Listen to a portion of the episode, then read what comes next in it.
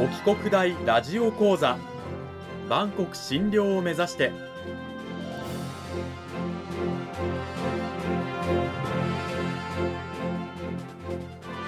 番組タイトルにある万国診療とは世界の架け橋を意味する言葉です。この番組はアジアの十字路に位置するここ沖縄にある沖縄国際大学で日々どのような研究や教育が行われているのかを発信していく番組です。案内人はラジオ沖縄アナウンサー小橋川響が務めます。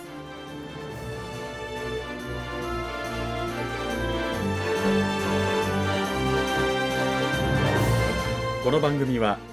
沖縄国際大学の提供でお送りします。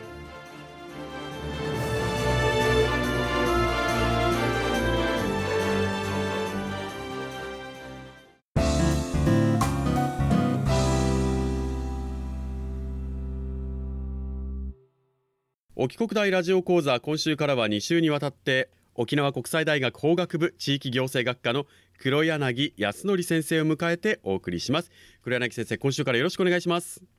ろしくお願いします。さて内容に入る前にですねまずあの黒柳先生の自己紹介の方からお願いいたします。はい。沖縄国際大学法学部地域行政学科の黒柳康則と申します。専門分野は地方自治論地域政治史とということで、担当科目は地方自治論、沖縄政治史、あとそれから演習科目、ゼミナールをいくつか担当しております。そんな黒柳先生をお迎えして今週から2週にわたっての講義タイトルは沖縄戦と行政沖縄県庁から沖縄市巡会へと題してお送りします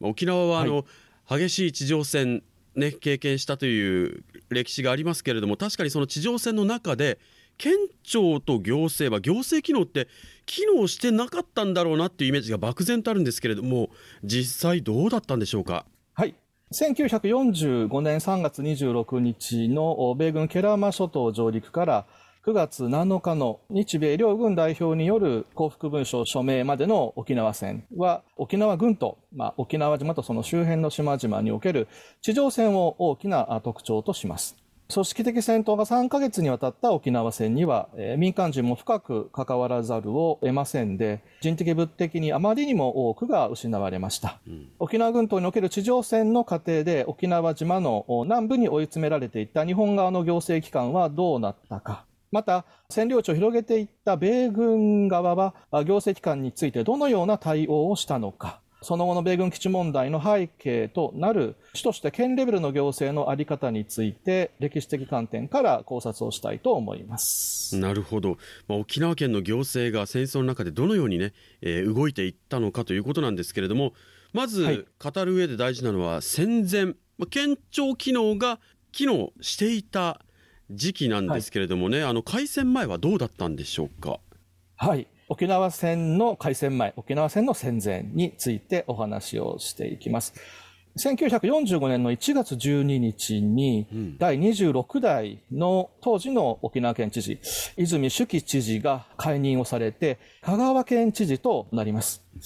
で、奄美群島から八重山群島にかけて置かれた日本軍、すなわち沖縄守備軍と折り合いが悪かった泉知事の度重なる内務省への働きかけ、まあ、移りたいという、それが功を奏した形です。で、島田明大阪府内政部長が沖縄県知事となります。あの当時の泉知事というのは、まあ、軍部取り合いが悪い上にも沖縄にはいたくないということでねずっと陳情して沖縄県知事から香川県知事になって、はい、その代わりに島田明さんが、はい、まあ、沖縄県知事となった、まあ、島田明さんね沖縄戦と関わった知事として名前が、ね、すごく有名な方ではありますけれども、はい、この島田知事が着任した後はどうだったんですか？はい。1945年の1月の31日島田知事が着任しますで、この当時は現在と異なりまして、その戦前の沖縄県庁は国、まあ、内務省の出先機関でありまして、歴代の知事や部長といった幹部は、一人を除いて他府県人でありました。はい。で、沖縄戦を前にして沖縄を去った人物は、実は泉知事だけではありません。内政部長、官房長、もうこの二人は最高幹部、4名のうちの2名、それから課長や主任クラス、あと県会議員といったような人たちが出張、それから病気療養といったような名目で沖縄を離れて戻ってきませんでした。で、最後まで沖縄に踏みとどまって、まあ、県民と運命を共にした県の最高幹部は、島田知事と新井泰造警察部長のみであります。これはやっぱり当時沖縄にいることが危ないという、まあ、県の幹部クラスは思っていて、どうにかして沖縄から、まあ、出ていきたかったということなんでしょうか？はい。米軍は台湾に進むのか、まあ、沖縄に進むのか、そういうふうに言われていたんですけども、まあ、沖縄だろうということは、あの、共有されていたというふうに考えていいと思います。うん、そんな中で、まあ、島田知事と新井警察部長が残っていった沖縄県庁、どのようになっていったんでしょうか？はい、はい、1945年2月の11日なんですが、臨戦体制機構再編ということで、沖縄県庁の平常の行政事務は全面的に停止をされまして、内政部の人口化、これはあの疎開を担当する部署で、これ新しくできたところです。うん、で、それから食料配給課。まあ、これはまさに配給を担当していた部署なんですけども、そこにあの職員を集中させました。うん、で、沖縄戦の開戦前ではあるんですが、まあ、この段階で戦場行政へ移行したというふうに言えます。県庁機能も戦時体制に移行していったということですね。そうです。うん、で、あと、それから、やはり治安の問題がありますので、うん、1945年の2月には、えー、沖縄県庁の警察部は警察警備隊ということで、またこちらも再編されます。うん、で1945年3月の25日なんですが、沖縄県庁部課長会議において、県庁を首里に移すことに決定しました。首里に移るというね話は沖縄戦の中で県庁機能、まあ、聞いたことありますけどこの3月25日の会議で決定と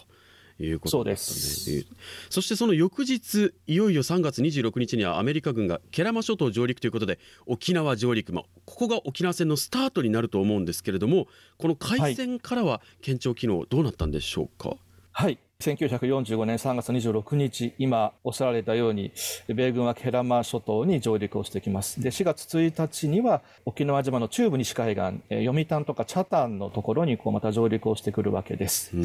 で、それから1ヶ月ほどはもう戦場となった沖縄で、まあ、細々とと言いますか、その状況に合わせた行政を行っていたんですが、大きな動きが出てくるのは5月の1日です。うん、この日に、当時沖縄県庁一防三部制であったんですけども、その組織を一本化して、広報指導挺身隊という形に再編成をされます。で、沖縄県の行政活動は沖縄守備軍の前線活動の支援を主にすることとなりました。なるほど、まあ、いくつかにまだ分かれていた県庁の機能が一つに集約されてしかもその機能というのが軍の、まあ、活動の支援になったということですね。はい、組織的な一本化が図られたということですね。なるほど。その後の動きというものもやっぱりいろいろあるわけでしょうけれども、どうなんでしょうか？はい。1945年5月の25日から6月にかけてなんですが、うん、沖縄県庁は5月22日に沖縄守備軍が首里を放棄する、それから南部に撤退するという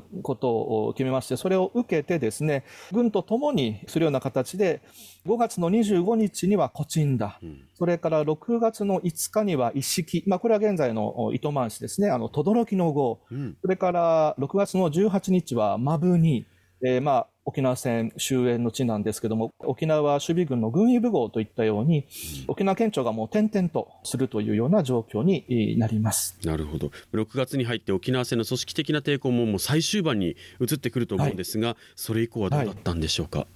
はい、はい1945年の6月の3日、沖縄県広報指導挺身隊は3から5人の小集団に再編をされて、難民と化した民間人の保護に当たることになりました。うん、まあでも3人から5人ですので、もうこれは事実上の解散状態と言えます。うん、で、また1945年6月の9日なんですけども、この広報指導挺身隊と警察警備隊が解散されます。で、この段階で沖縄県庁の行政機能はほぼ完全に解体をされました。うん、ただ、解体されたとは言っても、まだ島田知事と荒井警察本部長は残っていらっしゃるわけですよね？はい、そうです。1945年6月の26日頃、これは頃なんですけども、島田知事と荒井警察部長が摩文仁の沖縄守備軍軍医部号を出たということ、まあ、ここまでは把握されているんですが、その後の消息は不明であります。で、この6月26日頃に沖縄県庁は最終的に消滅したというふうに言っていいでしょう。で、戦没した沖縄県庁の職員は453人です。で、2年ほど前の1943年の8月における沖縄県庁の本庁の職員が700人くらいでしたので、まあ、あの、半分以上がお亡くなりになったということになります。なるほど。6月26日頃をもっても事実上沖縄県庁というのは消滅したというふうに言えるということなんですけれども、はい、じゃあ、はい、その後県庁が復活するまでどういう道筋をたどっていくのかこれは戦後の話になってくると思うんですがそれはまた来週の話ということになるわけですね。はい来週はその同じ時期に米軍側がその行政機構を整備していきますので、そのお話に移っていきたいというふうに思います。今週は沖縄国際大学法学部地域行政学科の黒柳康則先生にお話を伺いました。黒柳先生どうもありがとうございました。ありがとうございました。